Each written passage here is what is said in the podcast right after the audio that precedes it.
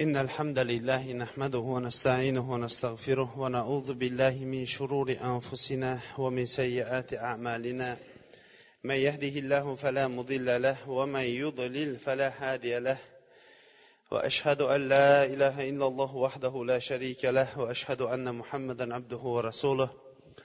ثم أما بعد السلام عليكم ورحمة الله وبركاته.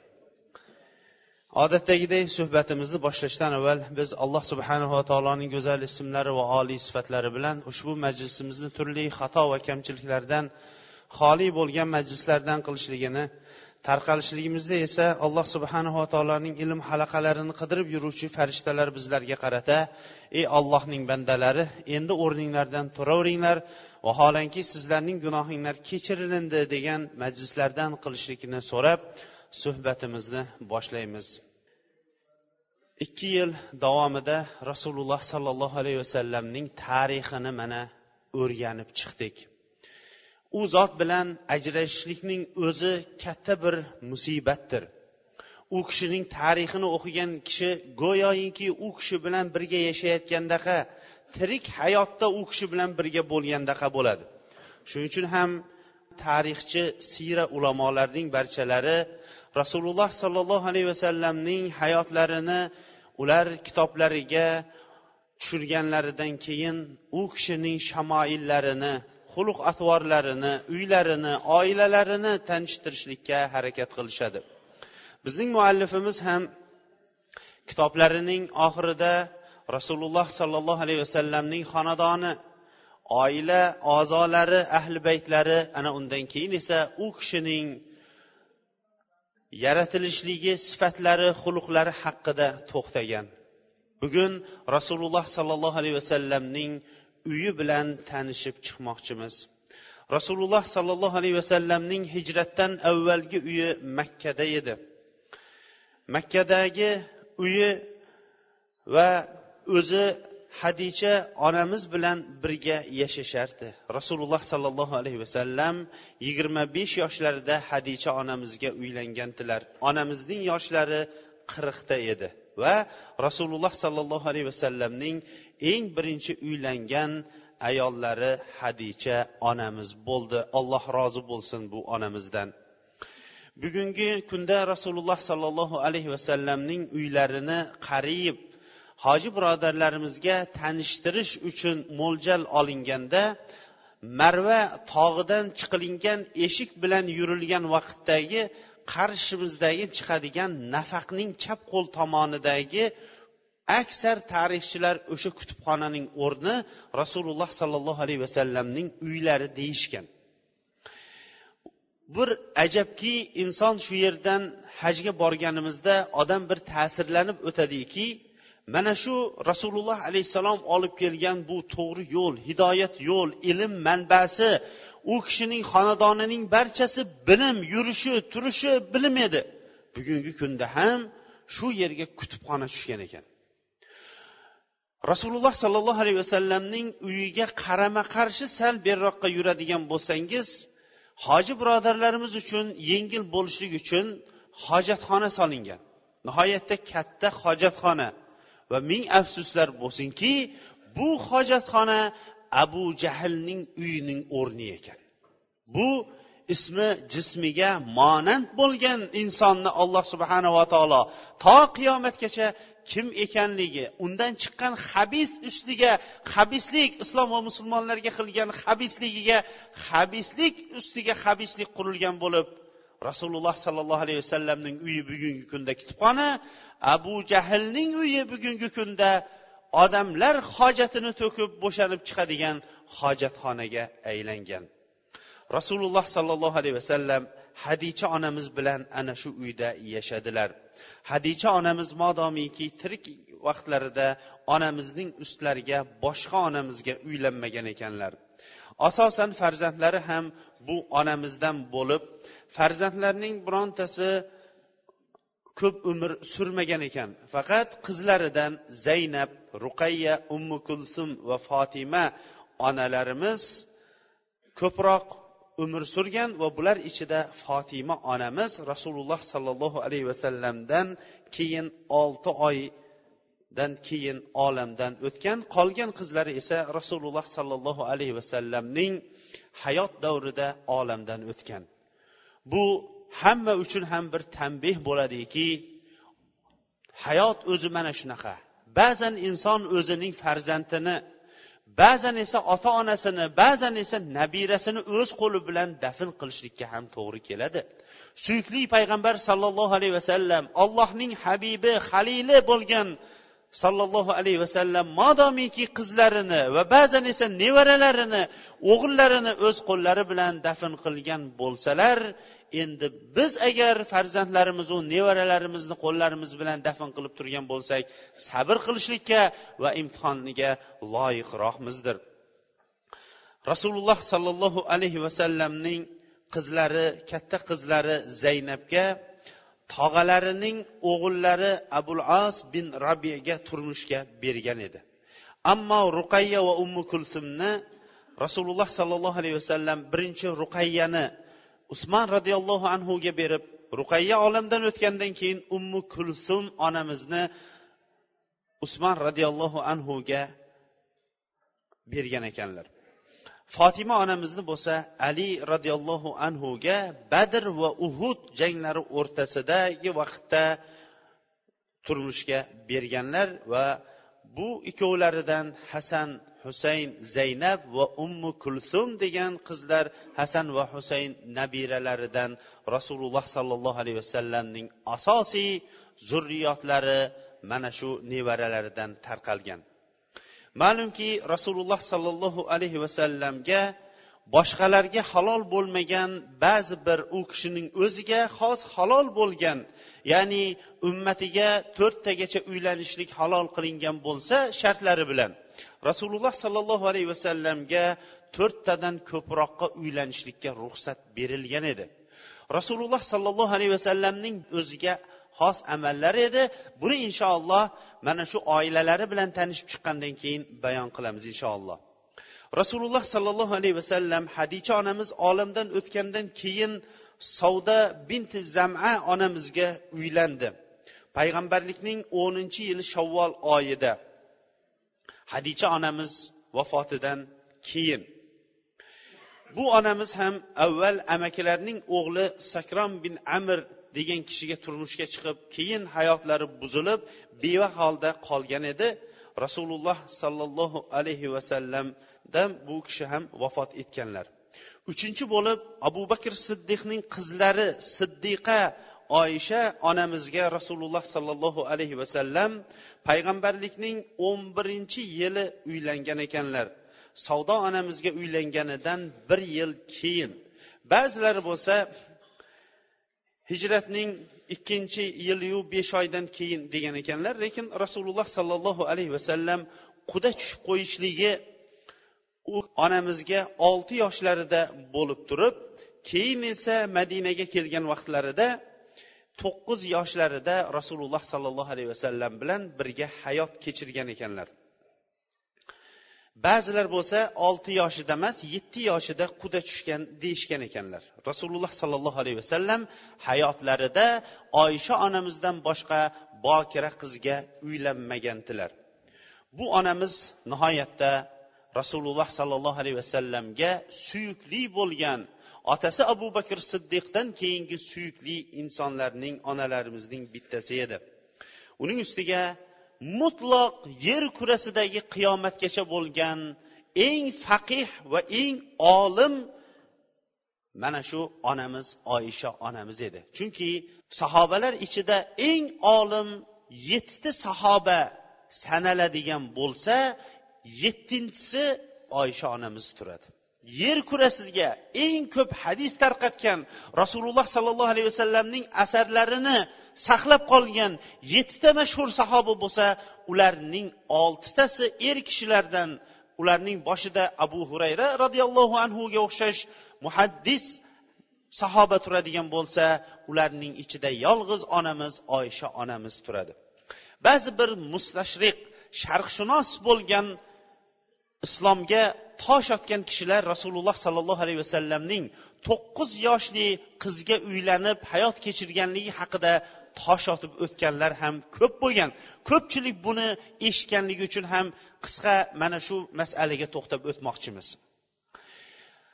Hammamizga ham ma'lumki uning ustiga hozirgi kundagi tibbiyotga ham ma'lumki sovuq diyorlarga qaraganda issiq diyorlarda o'g'il farzandlar va qizlar tezroq balog'atga yetadi. Bu hozirgi kunda ham fan va umumiy meditsina uni tasdiqlagan masaladir. Ikkinchidan rasululloh sollallohu alayhi vasallam sovchi qo'yishligidan avval oysha onamizga abdulloh ibn mutim degan kishi ham sovchi qo'ygan edi. Uchinchidan arablarda qiz balog'atga yetishligi bilan uni berishlik bor edi. To'rtinchidan oysha onamizning onalari abu bakr siddiqqa qizingiz balog'atga yetdi ya'ni qizlar balog'atga yetadigan o'zlarining belgilarini berganidan keyin bir oz vaqtlardan keyin rasululloh sollallohu alayhi vasallamga turmushga berganligini sahih mo'tamad bo'lgan tarix kitoblari uni tasdiqlaydi. Uning ustiga rasululloh sollallohu alayhi vasallamdan meros bo'lgan masala shuki rasululloh sollallohu alayhi vasallam nafsi uchun uylanmagan. Bunga inshaalloh suhbatimizni oxirida kengroq to'xtab o'tamiz. Oltinchi yoinki yettinchi masala shuki balog'atga yetmagan bo'lsa ham lekin hayot kechirishlikka imkon bo'lgan har qanaqa qiz shariat bo'yicha nikohga olinishligi ruxsat shariatimiz berilgan masaladir. Lekin din dushmanlari nima narsani agar o'zlarining o'y hayollariga to'g'ri kelmay qoladigan bo'lsa buni aytaverishligi u xuddi eski nog'oraki aylanib kelaveradigandaqa rasululloh sollallohu alayhi vasallam uylangan keyingi onamiz umar ibn hattobning qizlari hafsa onamizdir. Bu onamiz ham avvalgi turmushlarida hunays bin huzafa as sahmiy degan kishida beva bo'lib qolgan rasululloh sollallohu alayhi vasallam hijriy uchinchi sanada bu onamizga uylandi. Keyingi onamiz zaynab binti huzayma banu hilal bin amir bin sasa qabilasidan. Bu kishining laqablari miskinlarning onasi degan laqabni olgan edi. Miskinlarga ko'p muloyim va ularni kafolatiga olib miskinlarga rahmdil bo'lganligi uchun ham. Kuyovlari abdulloh ibn jahsh uhud jangida shahid bo'lib qolganidan keyin rasululloh sollallohu alayhi vasallam bu ko'ngli sinib qolgan ayolning ko'nglini ko'tarishligi uchun ham o'zlari uylandi va rasululloh sollallohu alayhi vasallam uylanganidan keyinroq onamiz ham olamdan o'tgan ekanlar.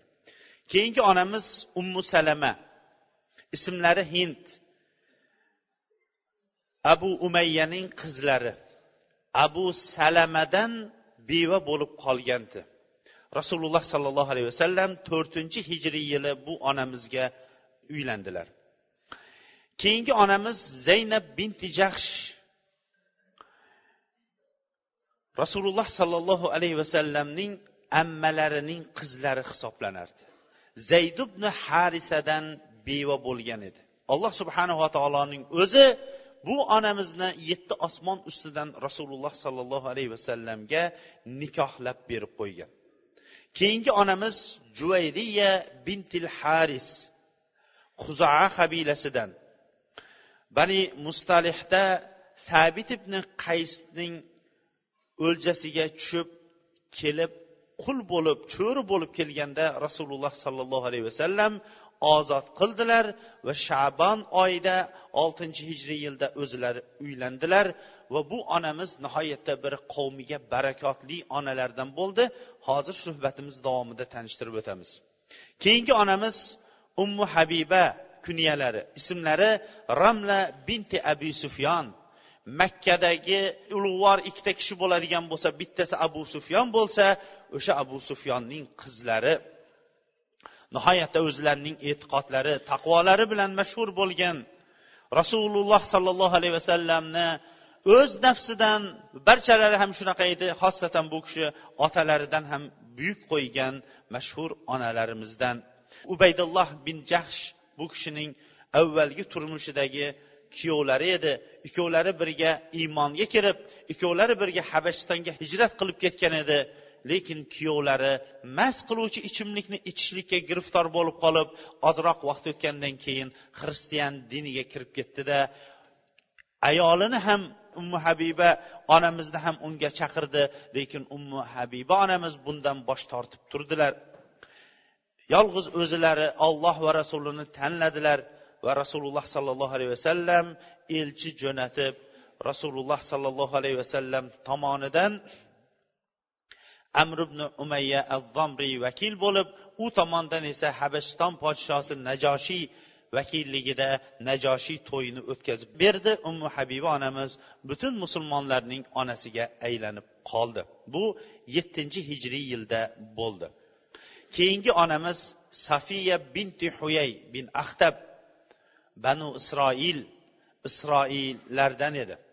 Haybar jangida asirga tushgan edi. Va alloh subhanava taolo bu onamizni ham ona bo'lishligini hamma onalarimizning taqdiriga bitgani kabi bu onamizni ham bitib qo'ygan edi. Rasululloh sollallohu alayhi vasallam bu onamiz bilan birga bo'lganida yuzida bir zarba izini ko'rdi. Bu zarbaning izi nima deganda sizlar haybarga kelishinglardan avval men bir tush ko'rdim. Tushimda osmondagi oy to'g'ri mening qalbimga kirib ketdi dedi. Ertalab turib kuyovimga aytsam kuyovim hali madinadagi payg'ambarga kuyovga chiqqing kelib qoldimi deb yuzimga tarsak sovoruvdi o'sha tarsakining izi dedi. Ular bilishardi. Ya'ni banu isroil shunchalik rasululloh alayhissalomni juda yaxshi ular bilishardi. Lekin havo nafslariga ergashganliklari uchun ham ular mana shunaqa kufr ahlidan bo'lishdi. Keyingi onamiz maymuna bintil haris.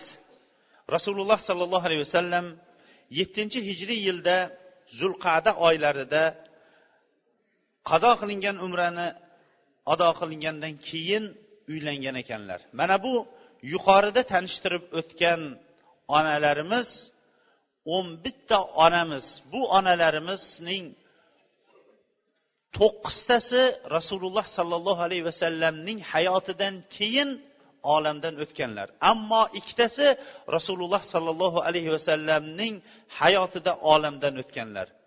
Ularning birinchisi hadicha onamiz ikkinchisi esa zaynab ummul masakin laqabli bu onamizdir. Rasululloh sollallohu alayhi vasallam o'n birta ayolga uylanishligi haqida ham ba'zi bir din dushmanlari islom va musulmonlarga ta'na toshini otishlik uchun ham ba'zi bir tuhmatlarni aytishgan. Endi biz ba'zilariga to'xtab o'tamiz. Birinchidan rasululloh sollallohu alayhi vasallam agar o'z nafsi uchun uylanganida imom buxoriyda keladi biz deydi mana shunday o'tirgan edik majlisda bir ayol keldida yo rasululloh agar xohlasangiz o'zingizga meni nikoh qilib olsangiz yaxshi bo'lardi dedi. Rasululloh sollallohu alayhi vasallam boshlarini quyi soldida indamay qoldi deydi. Keyin esa bir kishi yo rasululloh agar sizning hojatingiz bo'lmasa meni uylantirib qo'ying dedi. Va rasululloh sollallohu alayhi vasallam hadis ma'lum. Hadis buxoriyda ma'lum. Va bunga o'xshagan qancha qancha qabilalar rasululloh sollallohu alayhi vasallamga o'zlarining qizlarini berishlikka oshiq bo'lishardi. U yetmagandaqa qancha qancha onalarimiz ham o'zlarining opa singillarini o'zlari payg'ambar alayhissalomning nikohida tursa ham rasululloh sollallohu alayhi vasallamni uylantirib qo'yishlikka harakat qilishardi. O'shalardan abu sufyonning qizlari hisoblangan ummu habiba onamiz o'zining singlisini ham rasululloh sollallohu alayhi vasallamga olib berishlikka harakat qilganda rasululloh sollallohu alayhi vasallam bundan qaytardilar. Va bunga o'xshagan voqealar nihoyatda ko'p bo'ldi. Agar rasululloh sollallohu alayhi vasallam o'z nafslari uchun uylanganlarida birinchidan bundan ham ko'pga uylangan bo'lardi. Ikkinchidan rasululloh sollallohu alayhi vasallam uylangan onalarimizning barchasini agar tekshirib ko'riladigan bo'lsa oysha onamizdan boshqa barchasi beva yoshlari katta hatto ummu salama onamizning yoshi keksayib qolgan bola chaqasi ko'p bo'lgan keksayib qolgan ayol bo'lgan. Yosh bokira qizlarga rasululloh sollallohu alayhi vasallam uylanishlikka qodir edi va uylanardi ham. Lekin rasululloh sollallohu alayhi vasallamning maqsadi boshqalar o'ylayotgan maqsaddan ko'ra nafsdan ko'ra yuqoriroq edi. Xo'sh nima uchun? Avvalambor biz hamma hikmatini ham bilmaymiz bilganlarimiz quyidagilardan iboratdir. Rasululloh sollallohu alayhi vasallam buyuk bir shariatni olib kelayotgan edi. Bu buyuk bir shariat faqatgina erkaklar uchun emas balki ayollar uchun ham edi. Va hammamizga ham ma'lumki bugungi kunda yigirma birinchi asrning bugungi kunida ikki ming o'n uchinchi yilni aytyapmiz. Ayollarning soni erkaklarning sonidan bir qancha barobar oshib ketdi. Imom buxoriy va boshqa muhaddislar rivoyat qilgan hadisda qiyomatning belgilaridan bittasi bitta erkakka qirq boshqa bir lafzida esa ellik ayol to'g'ri keladi. Bu bugungi kunda esa bizni qozog'istonimizdagi hisobotga ko'ra qozog'istonda bitta erkakka yetti yarimta ayol to'g'ri keladi. Ho'p bir erkakka yetti yarim ayol to'g'ri keladigan bo'lsa rasululloh sollallohu alayhi vasallam olib kelgan shariatga yetti yarim barobar ko'proq ahkomlarni tushuntirishlikka kim hojat? Ayollar hojat.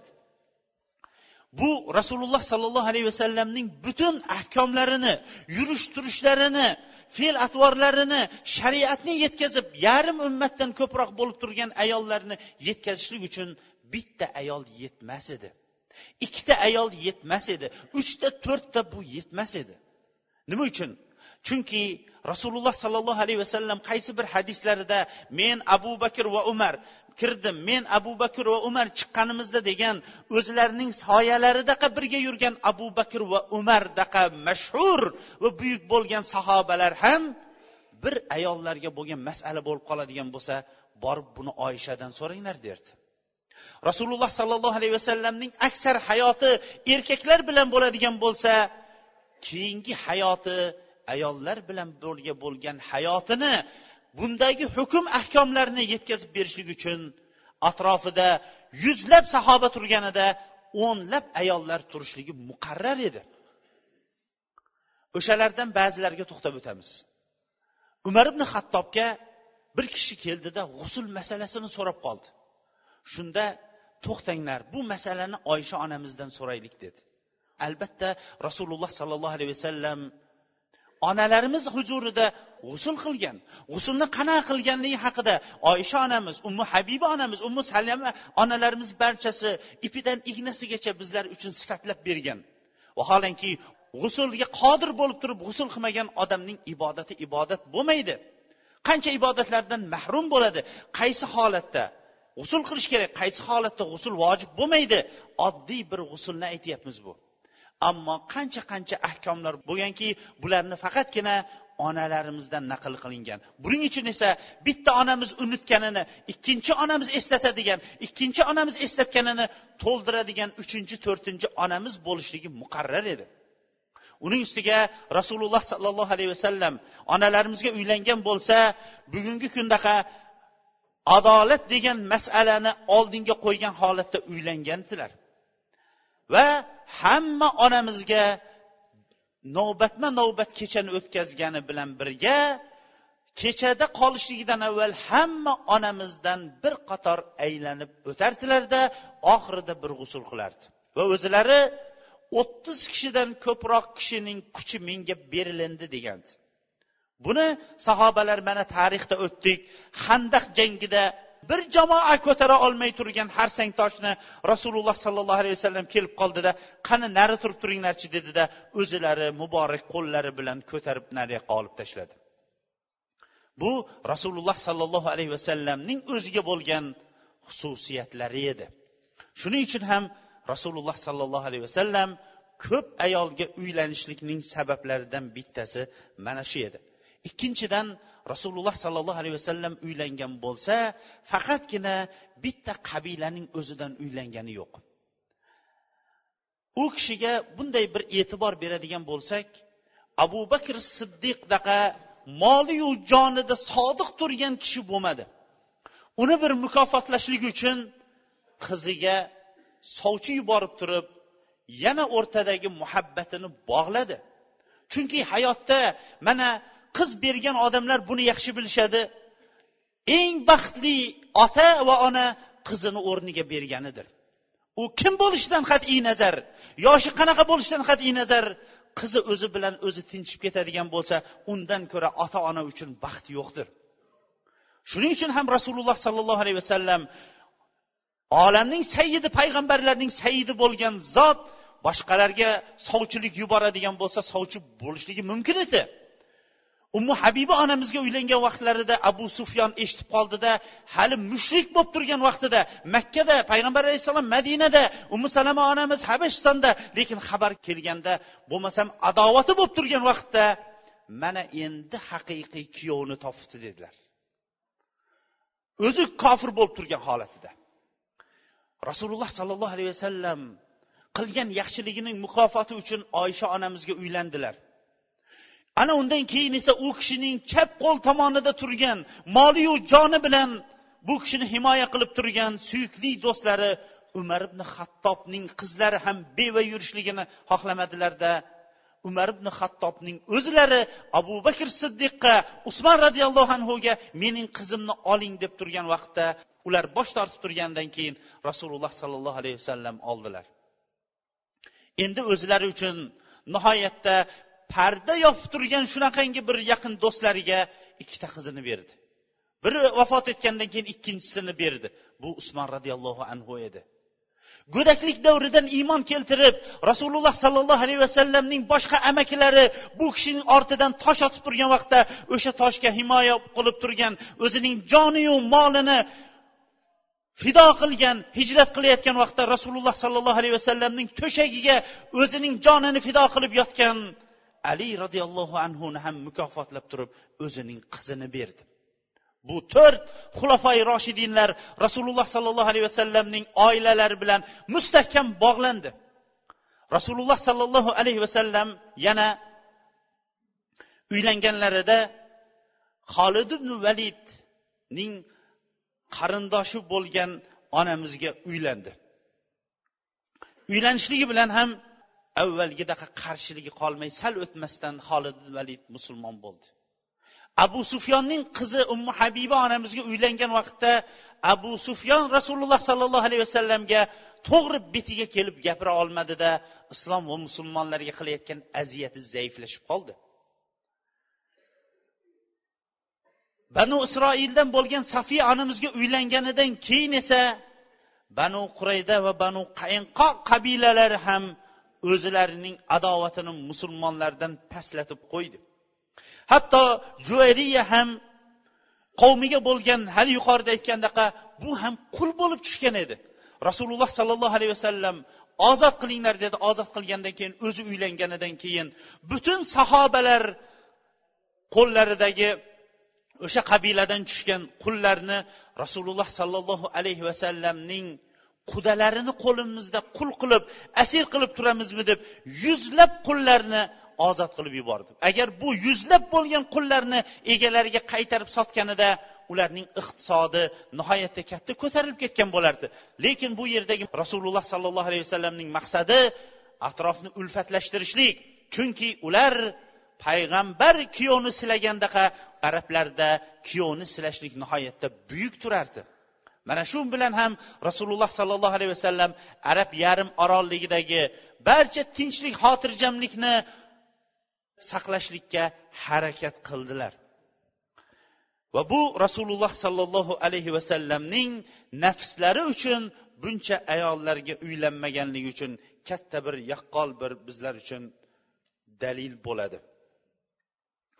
Oysha onamiz onalarimiz ichida barakotli bo'ldi.